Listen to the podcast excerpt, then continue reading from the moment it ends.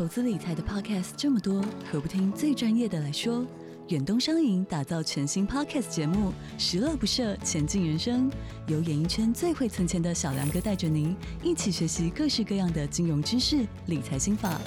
从人生历练聊到银行专业，让您财富不设限，快乐不受限，一起理财规划，前进人生。即日起收听节目还有机会抽度假住宿券，详情请点击资讯栏连接。五、四、三、二、一。各位亲爱听众朋友，大家好，欢迎收听《恁祖妈来啊》，我是黄月水。大家讲啊，黄老师已经新年啊，二零二四，你拢无甲阮讲恭喜新年好。当然有讲啊，啦，伫网脸书嘛有讲好啦。啊，即摆若有人讲爱我去讲一摆，我著讲祝大家二零二四二零二四年啊顺事如意，万事如意啊，规家口啊。拢总平安、健康、快乐、幸福，安尼有够无？啊，希望阮基金会抑阁会当生存落去，啊，请逐个阁继续支持财团法人单亲儿童文教基金会。啊，我是黄月水啦吼，啊，迄个做啊，当然呢，佫加一岁啊吼，啊，著加较老啊，啊，昨昏足好笑诶，则昨昏甲逐个讲新年快乐，结果昨昏着一个朋友敲电话来甲我讲。老师，你袂使甲做生前告别式，无人无我无甲你捐钱。啊！我讲我落尾想想讲，我无做也是差不多啊啦。年岁也若够啊，所以有做无做拢差不多。若五十岁来做，六十五十岁要做，六十岁要做，七十岁要做，到这边我八十才来做，也免做啊啦，差不多也是差不多啊啦吼。好，所以啊，祝逐个呢啊，心爱放互宽啦吼。咱一个咱每一个人身躯顶有有上亿啦吼，上亿个细胞啊，你也不知道哪一个细胞会中奖啊，得被癌侵。被癌感染到，变诶被被病毒感染哦，啊被啊变成一个这呃癌症然后，啊或者其他的那个病痛，所以呢放宽心哦，你真的没有办，而且每我。人家这是医界科学家跟我说的，就是说啊，人每七年就会换一次细胞，吼，来换换一摆细胞，所以你毋知会当个继续一直换落去，换落去。啊，所以咱若既既既然有上亿个细胞伫咱的身躯顶，咱也无法通去关照每一颗细胞。啊，七年可以换一次细胞，啊，所以我们就顺其自然，吼。我来讲，心情放轻松。凡事呢，带咧等，毋通传咧等。我原在用一句话甲逐个鼓励，因为人生就是有压力。嗯，啊是哦，好。总而言之呢，我鼓励逐个呢，啊，是我的人生哲哲，是我的人生哲理啦，是我人生的铁铁铁学，就是讲吼，你凡事呢，传咧等，毋通带咧等，因为吼，你每工拢有压力啦。啊！你每工吼，你搁较快乐，嘛是有互你安尼啊麻烦的代志。啊，你搁较伤心，啊，但是嘛有一半项啊确信的代志。啊，所以人生就是顶顶塔塔哦。啊，所以伫即款的情形下呢，一定爱心情放轻松。心情若放轻松呢，安怎轻松都毋是讲啊，迄个做当做拢无代志，啊，当做甲咱拢无关系，啊，迄阵变做无负责任。啊，所以伫即款的情形下，就是讲咱。是安怎讲？传咧等，就是讲？咱心内，咱未雨绸缪，每项代志咧，拢我想好好。啊，但是想到逐项代志拢夹只，啊，但是万一出状况的时阵，咱就是淡然处之啦。吼，这是我新年的时阵要甲逐个讲。啊，为什么要甲你讲？这项代志？是今仔日甲我请到的来宾有足大的关系。我今仔日咧所请的来宾呢，是咱叫做内政部警政署金融研析股。的这个，呃，政，等一下，内政部警政署金融研习股的警务证张家勋先生，所以呢，伊这就是算主管级的，给他们拜托伊来甲咱讲啥，来甲咱讲，即摆诈骗这么多，所以呢，你有当下互骗毋知，啊，有的人是挑剔叫骗。啊，这到底是怎么回事？所以今仔咱请伊专业来甲咱讲。啊，伊英国呢，实在足感激的。这个嘉勋呢，伊张家勋呢，他伊若有所在请伊，伊就去人讲，甚至咧，阮基金会，我就是请足侪单亲妈妈，啊，甲阮的义工来听讲安怎防止被骗。啊，我觉得伊是讲了上精彩，啊，而且有实务经验的，所以伊最近啊升官，这嘛是理所当然啦。诶、g a r y 啊，我们先帮嘉勋拍手，嗯，嘉勋好。啊，老师好，各位观众大家好。诶、啊，我甲你拍波，你无叫做啥？好、啊，谢谢老师。对对对对，故意啦。诶，嘉勋，你今年几岁啊？哦，今年这个三十五岁，嘿，对啊，你看年轻有为啊。问人诶诶，我定定鼓励人讲三项代志，伫西方问人是禁忌啦。一是年龄，二是收入，三是婚姻状况。好、这是不能问人家的。这个在西方，包括日本，你问人家，这都是对人家隐私的不尊重。你若交情好，人家就甲你讲，啊，若无莫甲问。吼、亲像阮迄落做有足侪人要共迄落做问人诶迄落做隐私，啊，乌东乌西，你今年几岁？一个月趁偌济？娶某也买，嫁翁也买，干你遮屁事啊！吼，OK 好。啊，这嘉勋，我头拄仔咧甲咱诶听众朋友讲吼。啊，若阵用一前一站啦，吼，前一站咱听着上济，就是讲有人呢，迄做去求职，啊，结果我们骗去东南亚，譬如讲迄个这柬埔寨啦、缅甸啦、泰国、甲老挝、老呃，应该是辽国啦，这个所在去行去工作，啊，结果互骗去是咧卖淫啦，吼，啊，变成是卖猪仔、拐卖、虐待、甲卖器官，啊，这到底真正真相是啥物？你会当甲大家分享者无？那其实老师刚刚讲的这个这个情形啊，其实我们台湾在去年的时候，自从那个淡水的这个拘禁的人头案子，这个死了三个人之后，开始就是有一些求职的诈骗会骗民众到这个国外，就是刚刚老师提到的这个所谓柬埔寨跟辽国。那我们在近期也有发现，就是有跑到那个乔治亚，嗯，这个国家。那我先讲一下为什么会有这个这个求职的这个国外的诈骗哦。那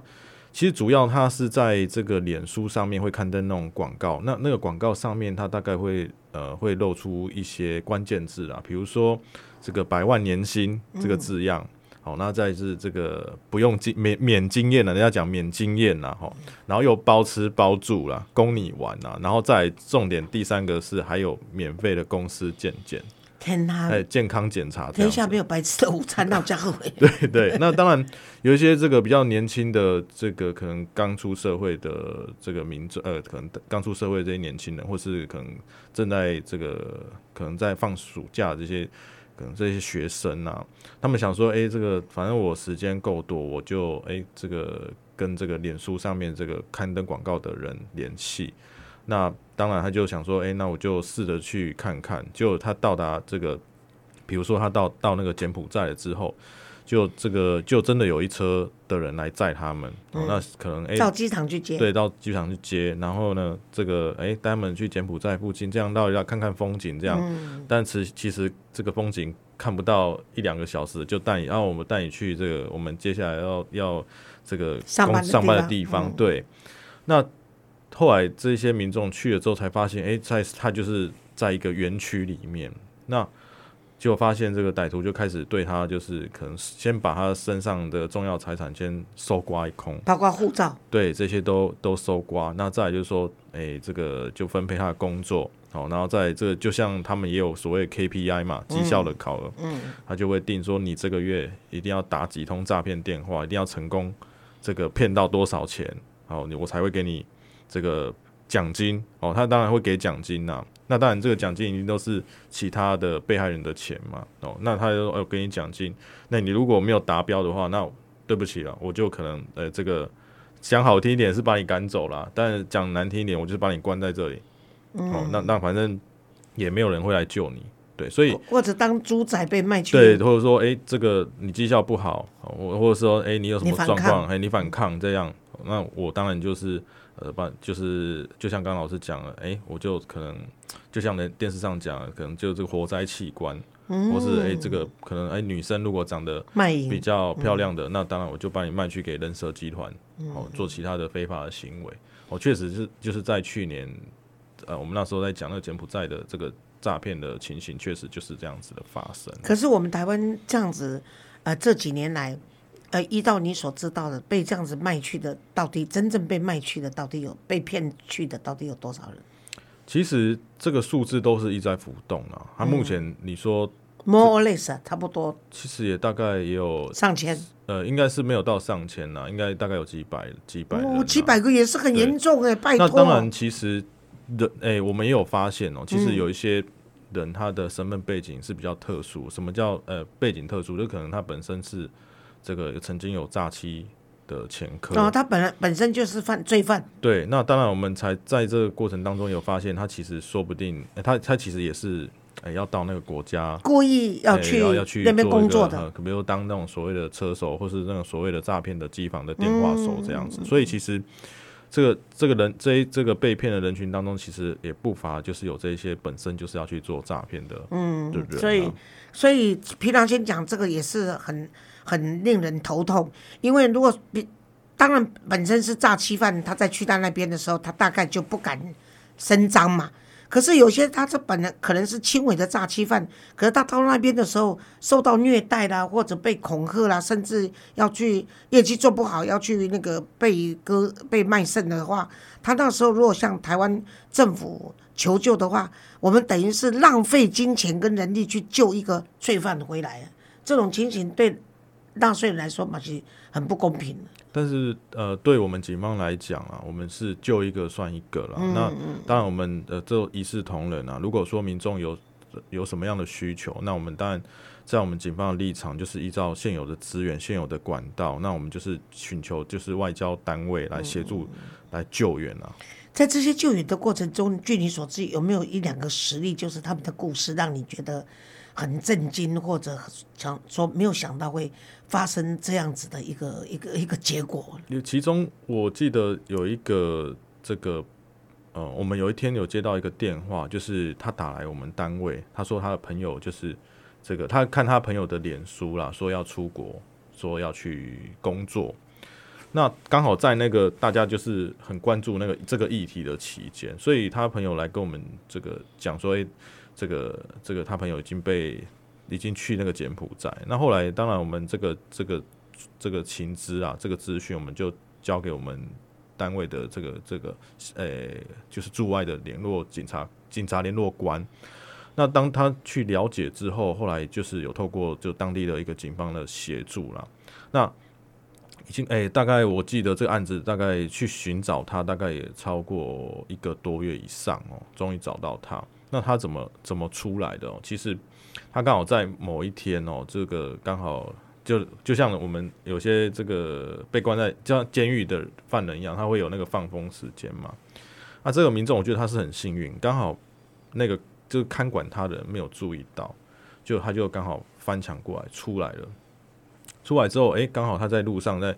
找可能那个有没有那种 taxi 啊、计程车这样哦，就刚好有一台计程车载他，载他，然后就说他要到机场去。那这时候我们驻外联络官刚好已经有掌握他的行踪了，哦所以刚好就在机场就是是行踪查得到，是用那个手机定位没有没有，因为他手机已经被、哦已经被没收了对对对，他们就是跟当地警方大概有一些这个合作嗯合作的交那些情资啊，可能大概有掌握一些人有进去这个园区，那所以刚好在这机场刚好碰到这个被害者。那这被害者就是呃，我们就把他救回来之后，他就曾经有在电视上讲了，讲说那个去就是就像人家讲的，他工作是没有错，可是那种叫生不如死的工作，那个不是说像我们讲说，诶会给钱，那有的不给钱还会这个鞭打，嗯，诶觉得你讲不好就打你，啊，甚至歹徒他会，他们还会有那种教战手册，就像我们在录制节目一样，会有类似这种对话哎，这种可能 Q&A 啊，所以那个被害者讲说，他那个 Q&A 啊，就是歹徒教诶、弄好的这个教战守则没有念好，哦，那个就也被打，哎、被打，就等你这通电话讲完就拖去打。哇！哦，所以那个其实非常残忍的，那非常残忍。他有露出他的那个伤痕啊，那个那个是叫做那个真的叫皮开肉绽啊，哦就是边打的结果嘛。对对对，边打的只有边打才会皮开肉绽。对，所以那个看了就会很痛，那就让我想到说，像去年那个淡水拘禁的人头案子一样，很多民众被关在一个这个小房间里面，每天这个三餐不济啊，就是这个歹徒就大概只给他一碗两碗泡面这样，然后二十几个人关在小房间里面，然后绑起来，哦，那种感觉就是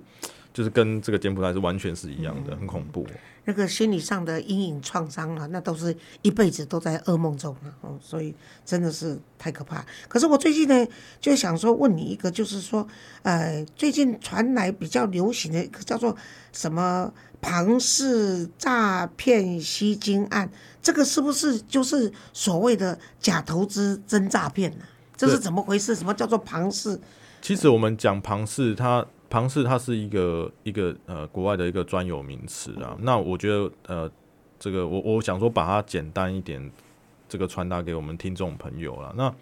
其实我们就直接讲假投资。我们现在台湾的假投资的案件，各位都知道越来越多。那我们都一直不断的宣导，但是这个被骗的民众呢，还是一直想要把钱投进去。然后其实我们有从中再去分析哦，其实大家都是想要获利。嗯，哦，你如果走，我我坦白讲，如果走正常的管道，比如像我们有买股票，我是买一些基金，你就会觉得，诶，这个股票，比如说股票，它有可能会跌，那你就觉得啊，我今天可能料起啊，我没有赚到。可是对这些呃陷入这个投资诈骗的这些圈套的这些民众，他会觉得说，诶，今天这个投资讯息标榜我就是诶，这个保证获利、零风险，而且高额获利，马上这个马上都可以把钱领出来，这样，所以他们被这些这些这个讯息哦，就是吸引到，所以他们都愿意去做尝试。那其实以我们在台湾，我记得在 COVID nineteen 那时候，我们的假投资案件其实是慢慢上升的，因为大家都没有工，很多人都没工作，所以他就信了这个网络的消息去投资。那到后期，这个假投资它变化说，今天每民众他只要一投资，大概都会所谓的出金呐、出金就是诶，我给你获利，比如说你今天投了一万块，那我可能诶给你获利可能呃一两千块。那我没有看过那种获利更多的是给你一百万入到你的账户里面去。那当然，民众他拿到这个获利，他会觉得说，我有这些获利，那代表诶这个投资是真的，所以我就愿意再拿出更多钱、再去投，我看看这个获利能不能就是越滚越大。那我我印象当中有一个案子非常的让我印象深刻，我刚讲的是获利而已，哦，就是钱。我曾经有看过两诶有两个案子的民众，他来报案，结果他说他这个有收到这个这个诈骗集团送他的保温杯，嗯，那上面那个保温杯会写某某投顾公司哦，诶某某投资公司，敬祝你投资顺利，就是它有点像是我们每一年那个股东。都会有那个股东的那个奖品，这纪念品嘛，啊，他就是用歹徒就用这样的方式，我就送你一个保温杯，哎、那你觉得你知道有有有这个公司，哎、还真的有这个纪念品。哦，啊，所以他他就相信，就有他，我记得这个案子印象很深刻，他越投越多，投投了上千万，他投了上千万之后，他想要想说啊，他已经没钱了，想说啊，那不然这个想要回收，想要领出来，就有歹徒这个另外一头的这个。这个所谓的助理啦，这个群主的助理就说：“哦，这个你还要再缴保证金，哦，你才能把钱领出来。”嗯，结果这个被害人又在投，就结果这个群主就关关掉了，当然啦，再找不到人了，找不到人。最后还被剥削的那一笔才真的是讽刺。对，那还有一个就是迄人就是哦，消贪你得让给安啦，就是安尼，你真的是，哎呀，就是想要获利。对啦那另外这一个想获利是人之常情啦，但是你想没有这么好的啦，真的是到到时候还是我跟你讲，再聪明的人还是会被骗的，我也被骗过，Gary 也被骗过嘛。哎对，那像刚刚我讲的是保温杯，当然我们不是说投资啦，我们是你可能是网络是不是？Gary 是网络买东西吧？啊怎样？就是我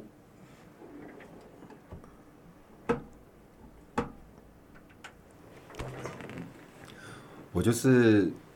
我的个资被利用，他就直接寄包裹给我。那我以为是因为我平常就有在在网络上订东西的习惯，然后结果我发现，哎、我钱付了，就打开完全都不是我买的东西，而且可能就是一些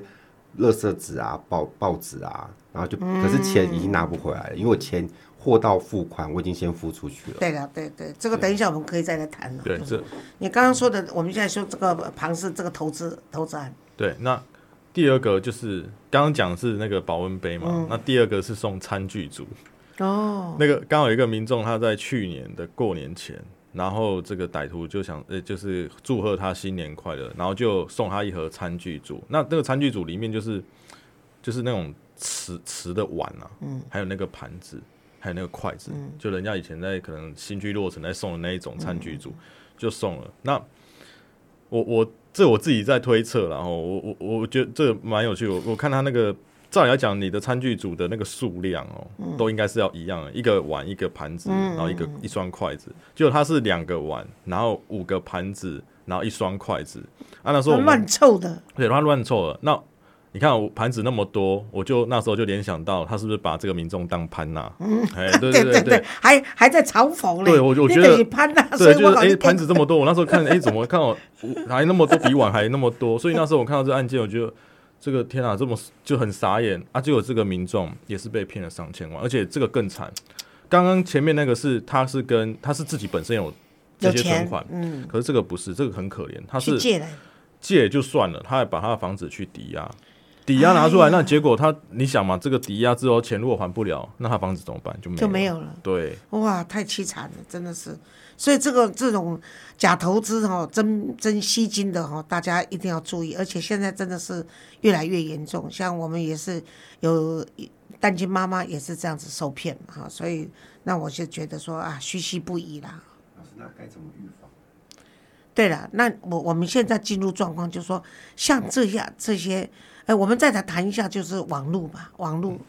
这差不多二十一分，还可以再谈的。刚刚 Gary 已经说到，他就是网络订货受骗嘛。那网络骗财骗色的这些，还有包括一些情况，现在对你们来说，这也是一大块受骗的那个诈骗的那个平台吧？对，没有错。因为其实犯罪都是在转移啦。现在转到网络的时候，其实对我们来讲，在查缉上确实很困难，因为。如果透过网络的话，我们其实找不到、找不太到歹徒的位置，因为歹徒他利用这种网络化的方式犯罪，他的 IP 位置就是等下讲他的位置定位位置，其实就是在国外，他就是隐藏在国外，他的 IP 位置他随时都可以跳，所以你根本不知道，有可能你现在看到他的位置是在美国，可能下一秒他可能跑到比如柬埔寨，你根本就不知道，所以很多这种网络。化的这个犯罪，其实要查缉上确确实很困难。那那我想问一下 Gary，你那时候怎么会会会会你会受骗的原因？当然你是相信有那个那家公司，然后在网络上他是给你看到一些产品，你可以点进去看的吗？还是怎样？呃，就是前阵子像很多。骇客都会去害到我们的购物网站的个资哦，他会很清楚的知道说你可能前阵子买了什么东西，然后你你用什么方式消费，信用卡消费，然后他等于是我我会相信是因为这些是我个人的资料，而且是由对方告诉我，他甚至知道说哦，我是寄到某某地址，要寄到这个地方去，那我就会相信说，哎，这可能是真的是我我买的，然后我就会把它签收下来，可以到这种程度啊，哇。所以这这这种个资已经都没有办法保密了，怎么办？呢？其实确实啊，刚刚 Gary 讲的这个就是我们常见的解除分期付款啊，那这种诈骗，那你说个资其实一直都在外泄，其实是外泄的还蛮严重的。那我们要怎么预防？其实就是大家如果接到这种来路不明的讯息哦，其实就是要冷静的去查证，而且要保持零信任，不要说他打电话来就认为，哎，这个就是。因为他已经掌握你的个资了，对对对，所以应该资讯都是对的嘛。对，是没有错。可是当然，他这样子呃询问的时候，其实我们就应该要更小心，说怎么他会问这些问题。哦，你懂意思？就是我们对任何消息都是要保持零信任啊，零信任。嗯，我我举一个例子，像那一天我在这个某个网络，就哎我在网络上的某个这个书店，然后很有名的书店，我买了一本就是参考法法律的参考书哦。结果隔天，他居然打到我手机说：“哎，张先生，你是不是在某某年在我们那个网站买了什么书啦？那因为那个信用卡，这个你有用信用卡刷卡，然后我们的客服不小心把你多刷十二期分期付款这样子。”那我就跟他讲说。哎，我跟他讲说，他这是太岁头上动土啊！结果我就我就故意跟他，你在抓诈骗的，我就故意跟他讲说，哎，没有哎，我没刷卡哎，我是直接转账的，你是不是记错了？这样，那他就马上挂电话了，这样子他就哦是哦，对，他就知道知道这个人是内行，所以他就没有再多问了。啊，后来我自己还有再去打电话去问一下这间这个书店，那他说这是解除分期付款诈骗，他们不会去跟。客户讲说这是分期付款的方式啊，基本上因为书店只那个书店本身不会打电话跟你对说，对对对你你是采取什什么样的付付款？嗯对，因为基本上书店打给你，可能就是说，哎、你这个可能没货了，或者说可能你是对对，应该是这样一。定是这样，他不会问你说，哎、你我们多帮你刷，不会，通常那所以，我们如果接到电话说跟付跟跟付款方法有关系，还有就是说你是不是曾经呃到哪里去买过什么东西，这些应该要注意，是不对是？，还有就是老师刚刚讲的没有错啊，还有一点最重要的是我们那个电话来电显号，就是显示的号码，显码，示号码。如果是那种加字号的，加字号的开头啊，这个大概百分之九十九一定是诈骗电话。为什么是百分之九十九？因为有的亲人，可能有的民众的亲人，他是在国外，那他确实会打国际电话进来，那当然会确实有加加字号，对，会有加字号，但是。我所谓的百分之九十九，大概这些诈骗电话打进来，一定都是带加字号。就像刚刚老师讲，他问你这个付款方式啊怎么嗯样，那还要再注意他的电话是不是加字号。好，如果是加字号，那我跟你讲，就是因为哈、说加字号大部分都是国外诈骗集团。我呢看到加字号，我那个那个秘书拿手机给我，因为我自己不太用手机啦，结果就跟我看，他说老师有一个加字号的人哦，好像是美国打来很多次。我说诈骗集团不要理他，结果是一个很好的朋友，而且呢，他打算呢年底呢要跟我们捐一笔钱。哎呀，我一听这样，他说啊，你们居然不听我的电话，这么摇摆哈、你老师今晚好野啦，无欠钱啊啊！我电话卡机拢无要给我听，哦，害我马上啊，一知道是金主，马上道歉，连连连续道歉很多次。我讲啊，你有加字号啊，电脑给几十字加字号，所以我都不跟你听。所以这个也是可以引起大家注意。反正那个号码，你你也知道说你没有国外的朋友嘛，对那你何必去接这个电话呢？没有错，没有错。但是也要跟老师分享，但是我觉得大家可能因为我刚刚讲零信任哦，其实久而久之哦，我们台湾人会对于一些讯息或者对一些 可能一些交往人人就是有有人有人就应该说人际关系上，我会确实很多的存疑，因为大家不知不觉都怕被骗。所以越来越，我觉得我们台湾的民众会越到后面哦，可能过好过这几年这样子，可能会越来越对人的信任感会越来越低。呃，可是呢，这也真真的是像现在包括中国的这个这个借，像中呃这个我们是选举完了嘛，哦，像呃像这次的那个总统大选的这个认知作战呐、这个中国的介入，很多讯息也都是假的。除了这个以外呢，其实有一个很重要，我自己发现的，当然对或不对，因为你们现在的这一世代呢，都已经是用这个不人跟人已经不用电话了。除非必要，好像很少用电话，大家是赖来赖去，然后这 WhatsApp 或者就是 email 都这样子。所以呢，你到到到最后，你就觉得说，因为人跟人你见面的时候，表情啦、讲话的态度啦，都是一个观察你可不可以信任的地方，你知道吗？那现在没有啊，现在就是全部都在网络、电脑这样用来用去，都是文字。从文字的这个诈骗，你可以看出说，我到底要相信这一则新消息是真的还是假的？那你跟人跟人在一起的话，跟人面对面的就不一样了，或者甚至直接这个你打过去，对方直接跟你说，哦，以前如果我们到银行去的话，哎，我看这一段可以剪掉。我看现在哈、如果像我们年纪稍微大一点的话，去银行，我跟你讲哦，哇，马上就有人过来关心你到底要领多少，因为前你这些钱要去干什么因？为前一阵子刚好因为年长者被骗的案件比较多，所以那时候我有就是跟金管会这边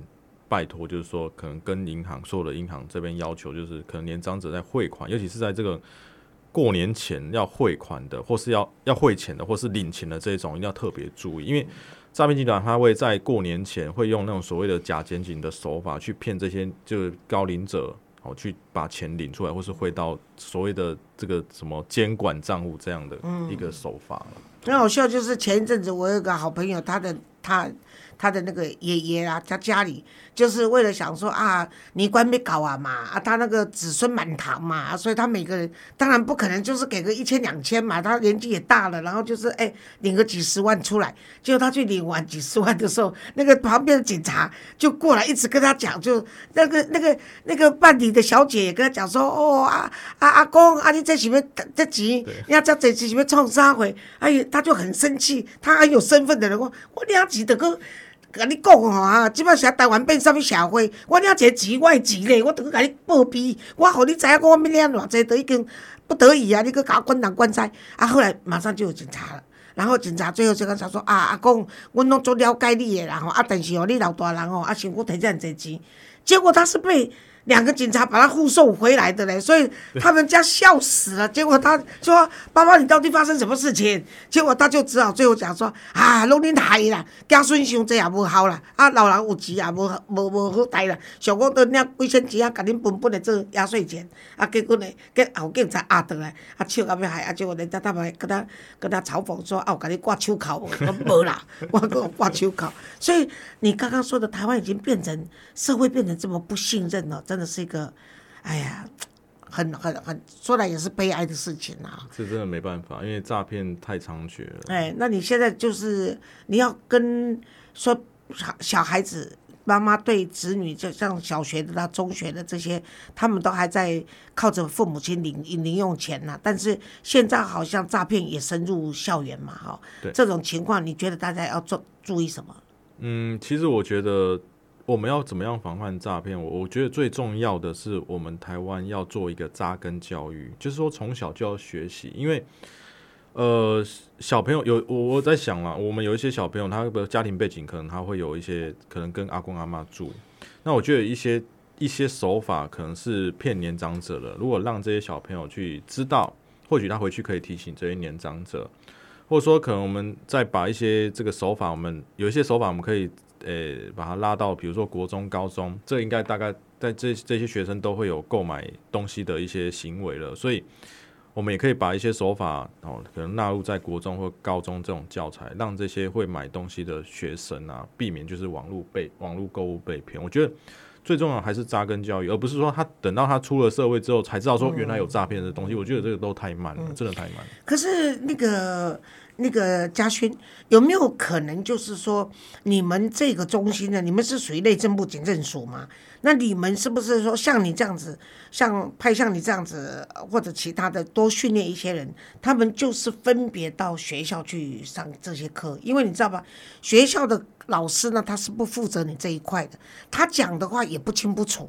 也是一知半解，因为他们没有受过训嘛。然后呢，学生要听问问题的时候，老师也也可能讲不清楚。那这个课程等于是白搭的嘛。那再加上每个学校都注重升学嘛，所以我是认为说，是不是？我建议你是不是内政部，你跟你们应该跟内政部警政署就是编预算，这笔预算就是专门培训像你这种人，然后到各学校去。那个各地方政府都有，各地方政府都有预算嘛。那各地方政府都有警察局嘛。那各地方政府的警察局的远警或者都可以培训一个，这专门在解决这种诈骗的，有没有这样的编制呢？其实我们每一个警察局都会有负责的宣导单位。那其实他会依照。就是学校的需求，那都会我们都会去派派员去校园去宣导。可是不能因为学校的需求啊，老老学校老师校长都是多一事不如少一事的嘛。你们要主动主动内政部发函，就是说他每学期一定要有一次的这种课堂。对，其实我们有朝向，我们未来会朝向这样的方式去啊，去去可能跟教育部啦，或者可能我们要跟一些。这个主管机关来去协调，但是我我我个人是这样觉得啦。我们去讲哦，总是是应该要讲，但是我觉得他应该是有点像是要把它纳入，如果有机会啦，希望是他能够把它纳入教材。哦，纳入教材。对，因为你学，你也可能今天我今天跟跟你讲完之后，你可能回家啊忘完全忘了。可是我今天如果把它纳入教材，我们不要讲要考试。可能学生翻翻课本，哎，我看到诈骗、反诈骗，可能一些这个关键字，他说不定久而久之，他翻了，他就会有一点。可可是这一点呢，你知道吗？诈骗的手段日新月异，当你把它放入教材的时候，它已经变另外一种手法出现，也来不及了。你要再改教材，那这个教材是几年才换一次，你知道？我倒认为说哈，你们拍成影片，专业影片，然后呢，每个学校的每一学期开学的时候，就在这个这个礼堂大礼堂。全部师师生看这个影片，你知道吗？那看这个影片的话，或者每月一次让他们看一次影片，集合集合全校的师生一起看嘛。那这样这样等于在复习一样嘛，那就是呃学前呃就是学前学中的全期末就三三期这样子，应该效果会更好。老师这个建议还真的蛮不错的。那你就回去把它写成计划吧。对这个可以，我们可以来努力把它弄成一个影片。对我觉得它就是要长期去对，让大家有这个习惯而且。你一个一个学期至少播三次，就是开学，然后期中考的时候再播一次，然后期末要结束了再播一次。那这样子的话，你譬如说，因为哦我是一年级生，结果我已经看过了，我二年级再看一次，但是呢，我甚至可以当学长去告诉学弟，哦，可以分享嘛。所以你你你如果说中学三年，你你国中三年，中学三年，那你你们这个影片是每年都在更新嘛？你每年都有新的手法出来的时候，你们就这个这个影片就 update，你把把它资讯，不是说一片片子一一给给给那个学学校一部片子，结果呢那部片子看三年都一样，你每年都都这个这个诈骗集团的这个宣导，我是认为这一笔这份这个钱是预防的钱，预防胜胜于治疗嘛，先预防还是有效的。所以我是对你那个，我觉得那个嘉轩，你如果你要再更上一层楼，你应该把这个企划案做出来。哎，啊，如果呢，结果你不能送，我亲自送内政部，我帮你送过去，我试试看，不管谁执政都一样。好，拜拜，谢谢你。就讲个结尾啊。好，那你你最后要再跟听众朋友说什么？呃，其实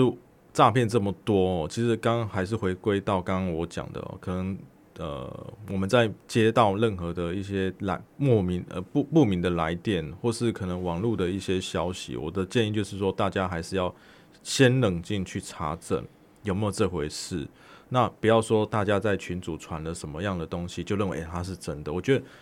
我们还是要先做仔细的查证，才不会被这些假的讯息或是这种诈骗的讯息而而误导自己的判断，这样子。对了，我觉得是冷静理性来看待，来冷静理性，还有不贪婪，是啊，避免啊这个诈骗最好的方法哈。好，谢谢我们今天谢谢那个张家勋啊，这个专程从北投赶来跟我们录影，然后让大家在新年的时候就可以避免被诈骗。谢谢大家。谢谢老师。